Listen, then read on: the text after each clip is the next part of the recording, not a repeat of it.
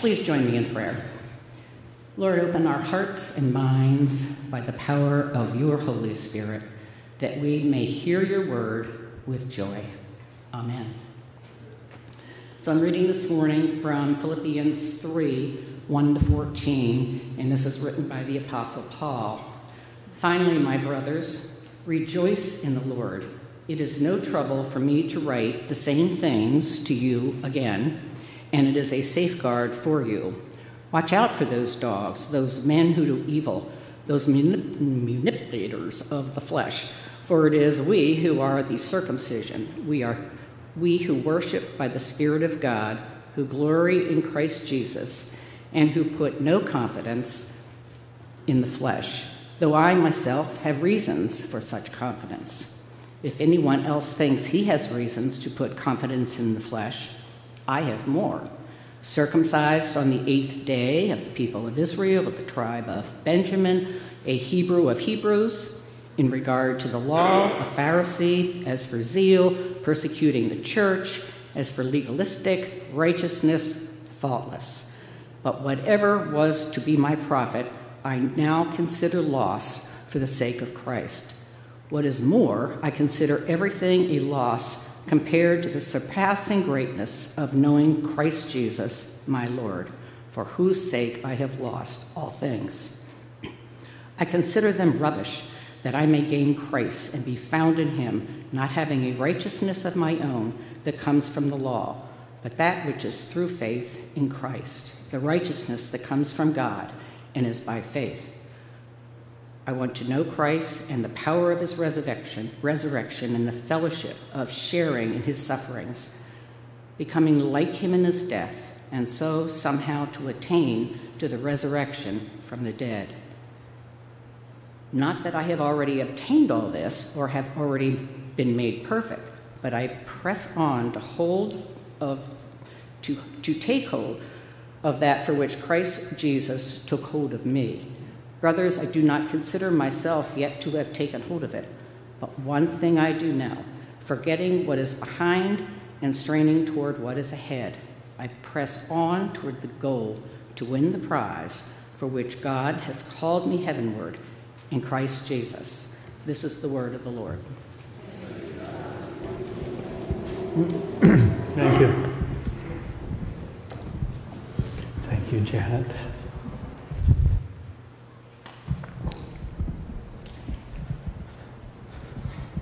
There, well, thank you. Thank you, Janet, for those kind words. Thank you, Chris and Jamie. Thank you for the church for the invitation. Thank you for the gifts. Um, Laurie and I are taking a retirement trip next month, and when I get back, I'm going to have new chicks ordered, so this is good. Um, Janet reminded me this morning that in 12 years, out of 151 churches, the American Baptist Churches of Vermont, New Hampshire welcomed over 90 new pastors. And I didn't know that number till my secretary figured it up a couple of months ago. And you were part of that whole new cadre and wave of new pastors that God just brought to us. And sometimes search committees, as recently as December, would say to me, Can you just go off the map for us, Dale? Help us find somebody? And I never had any problem going off the map. And, uh, or can we put the book aside, Dale, and try this? And God would just amazingly bless those efforts. And you're part of the blessing in that. So thank you. Jamie, Chris. Um, I'm retiring. Uh, uh, well, I actually, all my executive and administrative duties ended July 1st, and I'm keeping some speaking appointments and engagements, and this is my second to the last one. So it really is a privilege to be with you. Next Sunday, our very last one is going to be Berlin, New Hampshire. And uh, so one end of the state to the other. Last Sunday, we were in Alton, New Hampshire, and just got out of town after church on the one remaining road left open. Otherwise, we may have spent the week in Alton. Um, So we're kind of winding down to a new season, Laurie and I, after 40 years of ministry. And I jokingly tell people I wouldn't have called me when I was 24. I'm not sure I would have called me when I was 54, never mind 24, man. But here I am, you know. It's, uh, I was praying one day, and God just laid it on my heart and said, You've been at this 40 years. And uh, you can kind of, you know, step back now. And I say, Yeah, but God, that's not quite where I am. And God said, Yeah, but I've sent you some pretty good signs. It's time to step back. So you need to do that. It hasn't been a dove, hasn't been a raven, hasn't been a rainbow. But let the ark come to rest on the mountain after a period of 40 years. So we're looking forward to a new season of life and retirement. And I want to thank you again for all your support, encouragement, your gifts. And thank you again for answering a call here. Um, one of the things I've discovered about approaching retirement is people ask me questions, and there's certain expectations Sometimes people ask me questions like, I'm supposed to complete one final resume before I retire? Like, tell me what you've done with your life. And uh, I don't know if it's a resume or an obituary they're asking for, in all honesty, but it's like, uh, you had 40 years of ministry. What was all that about? Um, and then some people have actually said, So, what's given you the greatest sense of satisfaction? What's been the most meaningful thing in your life? And I appreciate the sincerity and even the boldness of that question. And if I have to replay the tape, it comes down to this a nine year old boy at an afternoon Bible club in a rundown Baptist parsonage invited Jesus Christ into his life. And everything else after that is simply and only a footnote. I tell people I was the first generation of my father's family not to milk cows for a living. I'm not sure that was the greatest DNA to bring into ministry because I thought everybody worked 70 hours a week and that's just what you did, whether you made any money or not. Right?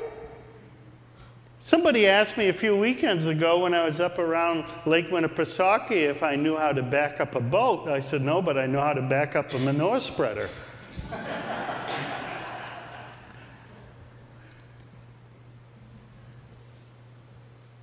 What has given me the most satisfaction and the most gratitude of having been a Christian since I was nine years old and in 40 years of pastoral ministry has to been in a worship service in a sanctuary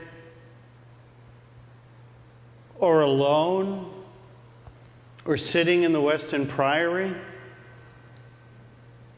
and knowing the real resurrected presence of Jesus Christ in the room. And I hear clearly the words of the Apostle Paul written from a prison cell. It's all rubbish. Everything is all rubbish. I can point to all these accomplishments, says Paul, accomplishments of my flesh. And it's all in the gutter for the sake of knowing Jesus Christ and the power of his resurrection. That I might lean into this life with Christ that I haven't got there, but I will press I will press forward. If you say to me, What is the most satisfactory thing that's occurred in your life? What has given you the most fulfillment and the most meaning? It is when Jesus is so present He is like the very breath, the very oxygen that is filling my life. I could sit through a lot of crazy church committee meetings for just one hour on a Sunday morning when I know the Holy Spirit was resting on a congregation. That made all the other crazy, crazy, bizarre stuff worth it. Give me 15 minutes with the real presence of Jesus, and everything else is but rubbish. All the prestige, all the status, those crazy letters at the end of my name or before my name, the self importance, the income, all those things pale and fade away and are meaningless in comparison of sitting in the real resurrected presence of Jesus Christ as Lord and Savior. And to press into that presence. A couple of um, Easters ago, just as COVID was lifting, I had a call from a church in a little village church way up in the mountains of Vermont who said, Dale, uh, we're between pastors. We don't have anybody to come for Easter. Would you come? And nobody really ever invites me on Easter. That was one of the things I found weird when I accepted this new call was Easter is a slow time of the year, right? Pastors generally are in town on Easter. Uh, uh, you know, would you take Easter off? No, you wouldn't take Easter off. And so I said to Laurie, I said, a uh, little church over there in the hills of Vermont needs somebody on Sunday for Easter. They're just between pastors. They can't find anybody. Mind if we go? And Laurie's usually up for anything I ask. It's wonderful. Um, and she goes along with my risk taking all the time, huh? Most of the time. She wouldn't let me go through a big stream of water in the road, though, last weekend in Alton, which was a good thing. But I went to the, we went to this little church for an Easter Sunday morning up in this village in Vermont, and it was Easter Sunday, and 16 people were in church. There was two inches of wet snow on the ground. It was up high in the hills. And I have to say, we had a wonderful time. The presence of Jesus Christ in a town of several hundred people, in a little country sanctuary with 16 people present, was so powerful. And that coming just out of COVID, just being together and you knew Jesus Christ was real in there. A few weeks later, I was at a national denominational meeting, and this kind of grieves me. Somebody said, So, what'd you do for Easter? I said, Oh, I had a great time. I got an invite to a church up in the hills of Vermont. There was 16 people out, there was two inches of wet snow on the ground. And the response back to me was, but you're the executive minister. What are you doing preaching in a church of 16 people on Easter Sunday morning? And my response was out of patience. And I said, Why wouldn't I? Why wouldn't I? Don't we realize that all this self promotion, all this political mechanisms, all this institutionalism, all this preoccupation with money and the self promotion that goes along with raising it, all the letters that begin with M's and D's and BA's and all these things, aren't they all rubbish, really? Aren't they meaningless and empty in the context of our world? for the sake of only knowing Jesus Christ as Lord and Savior? And the power and the real presence of the resurrected Jesus Christ in our lives. And I can go through a lot of stuff at the end of the day. Just share with me who's come to know this Christ and been transformed. When I was a local church pastor, I was always taking risk. Matter of fact, I'm sometimes surprised I didn't get fired. I'm not sure it would have bothered me if I'd gotten fired, but uh, Laurie will tell you I'm a, I'm a risk taker. She's not. We balance each other out. But I remember one Sunday morning, one Sunday morning, and you have to remember, Laurie and I went to a church in 1986 that had voted the year before whether or not to close, and I was, quote, their last chance. And the search committee, which search committees still do, was following the logic that if we could just get a young pastor and spouse into the parsonage and they started having children, the church would grow. You ever heard that before? Just get a young pastor and they stop producing kids. It, it, well, we went to this church and they would just, they said, You're our last chance. So Laurie and I went, and God was great. It did happen. But we were there about 11 years, and one Sunday morning I was up in the, I was up in the baptismal tank, and I was standing there with water up to my waist, like 750 gallons of water. We had planned to baptize four people that Sunday. And, and we were in there, and the chair of my board of deacons was in the tank with me to help me bring people up. And by that point in time, the church had grown up to about 120 people. And this was in a different context in our country at the time. I want to say that in just a very short time this has happened. But back then, it was interesting to see a church go from 35 to 120 in 11 years. And I got done baptizing the fourth person. And the chair of the Board of Deacons was really attuned to what the Holy Spirit was saying. Because Bob looked at me and he says, God's not finished here yet. And I looked at Bob like, What? And then it hit me, and I knew exactly what Bob meant. I just felt the Holy Spirit speak deeply to me. And I looked over at our young worship leader, who is a student at Dartmouth.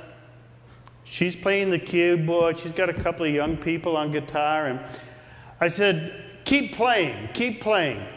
I did something I'd never heard of or saw anybody else do before in my life.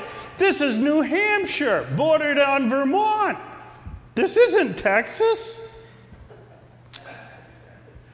I turn around, the water's up to my waist, and I look out at a congregation, maybe 120 people sitting there, and I said, You know, it's a beautiful summer day in June. I know you didn't bring a change of clothes, but we got plenty of towels.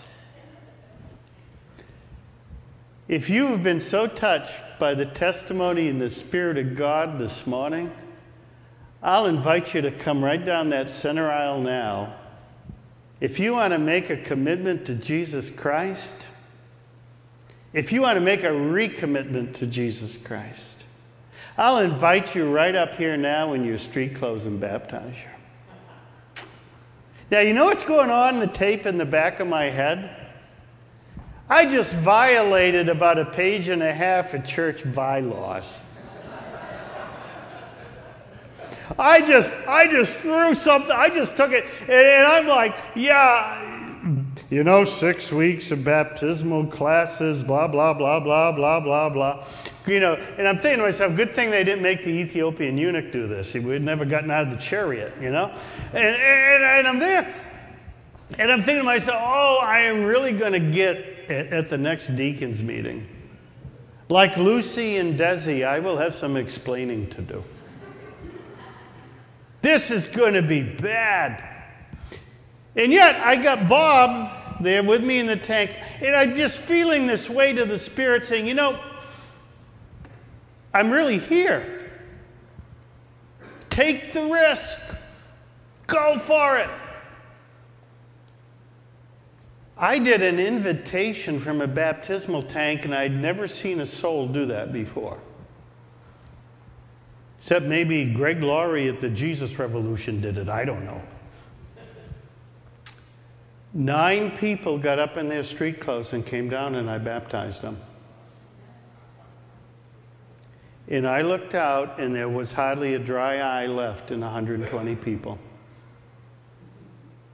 And in northern New Hampshire, I can say, the presence of God was so palatable. It was like for a few moments the Shekinah glory, the cloud had come down and rested on a little congregation. In the greatest part of that day, I didn't have a peep at the next deacon's meeting.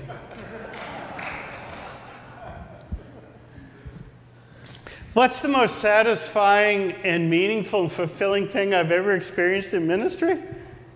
It's when the real presence of Jesus Christ is there. Everything else is, is but rubbish. Everything else is all these things that are footnotes or, or gravy or whatever you want to call it. But just give me the breath of the Holy Spirit, and all will be well. People ask me often now, they, they say, So, what do you think the future of the church is like? And, you know, in the last several years of my life, I've been privileged to sit in on some, quote, national conversations about the re evangelization of North America. That's a biggie. I personally think it's going to be because of a wave of missionaries from the global south coming to the United States and Canada, but that's another topic. Ministry is going to be highly relational. It's going to be highly labor intensive. And sometimes it will be done in a hostile environment, and other times it will be done in what I call the clueless environment. Because there is no Christian memory in the bulk of American society any longer. Some have described it as there's no Sunday school memory. There was a time when somebody, you said, Do you know the Lord's Prayer? And so, oh, yeah, my grandmother took me to Sunday school and I learned it. Even those kind of points of contact with people have ended. Highly relational, highly labor intensive, highly non pretentious or arrogant or mean. As Paul also says in Philippians, let your gentleness be known to everybody.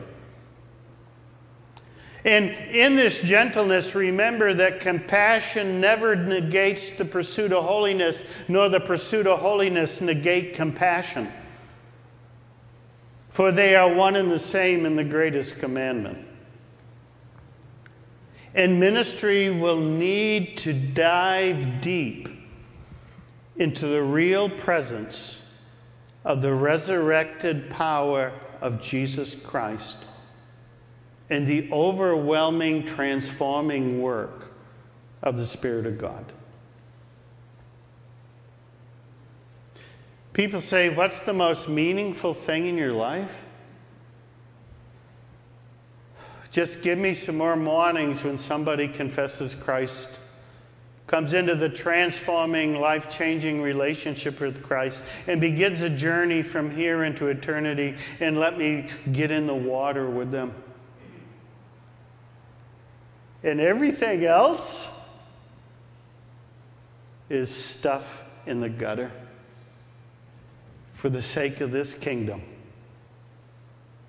for the sake of this counterculture, for the sake of this Lord and Savior who came in total humility and died and rose again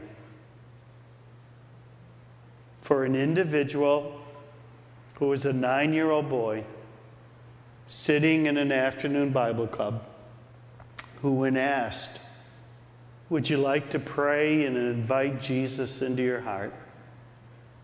He did. I want to end with one last story. It's a story from what I now refer to as my quaint little heart attack. Yeah, two years ago in March, I had this quaint little heart attack. Um, it was at the height of COVID, so Laurie dropped me off at the emergency room and left me there and didn't see me again until they wheeled me out the front door at Dartmouth Hitchcock Medical Center in Lebanon. And I had this heart attack like on Friday, went home and took some Tylenol. Thought I would sleep it off. Huh, Laurie? Then I got up just before supper and said, I'm having some really bad pains in my chest and left arm. When you get through supper, when you guys have finished eating, because my daughter and son in law are there, somebody could take me to the hospital, see what's going on. Of course, nobody was willing to eat supper by that point. So I go to the hospital. This is around 5 o'clock. They admit me, they put me in. Laurie can't be with me. There's a visiting nurse, young man, who's with me for 12 hour shifts. And I heard his story. He's from Uganda. And he's come from Uganda via London, via Boston, to via traveling nurse to DHMC in Lebanon, New Hampshire. And this young man from Uganda hasn't got the memo. Because he looks on my chart and he sees what, who I am and what I do, and he says, Pastor, I'm going to pray for you that Jesus is going to heal you while we're here. I mean, he ain't got the memo from HIPAA and the American medical system at the moment. He said, Pastor, I'm praying for you. And I'm thinking, you know, Wow, what a sovereign God. My wife and family can't be with me, so God brings me a brother from East Africa to hang with me while I'm recovering from this heart attack. At about midnight, something happened that set off every monitor outside there at the desk in the cardiac care unit. I don't know what I did. I was just laying there thinking I was getting better. But, anyways, bells and whistles, whatever happens, happens, you know. And the whole cardiac care team comes rushing in, including the head guy himself. And, and I watch them wheel in the crash cart. And I'm looking at it.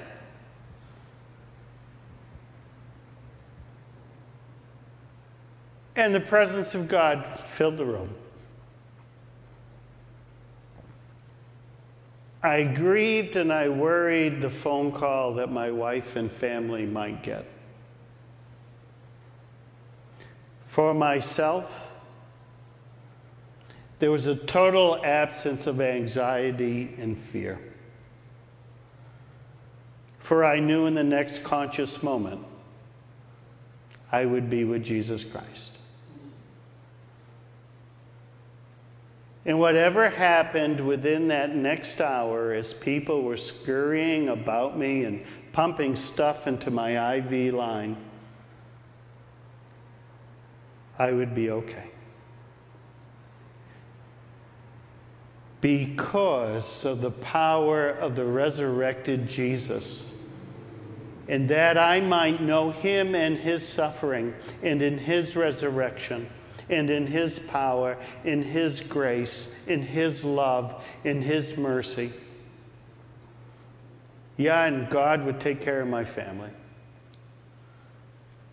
But when I opened my eyes again, it would be unspeakable and inexplicable to be in his presence that I have only briefly tasted in time and eternity. And everything else is rubbish. And while all this scurrying was going on, this was between 11 and midnight, I looked over and saw my brother from Uganda, who was not part of the scurrying around the bed with his arms folded, leaning against the wall with his head down.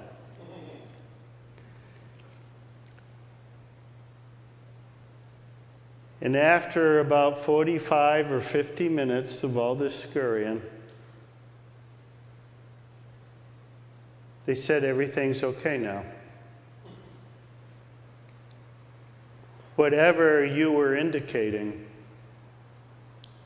has stopped.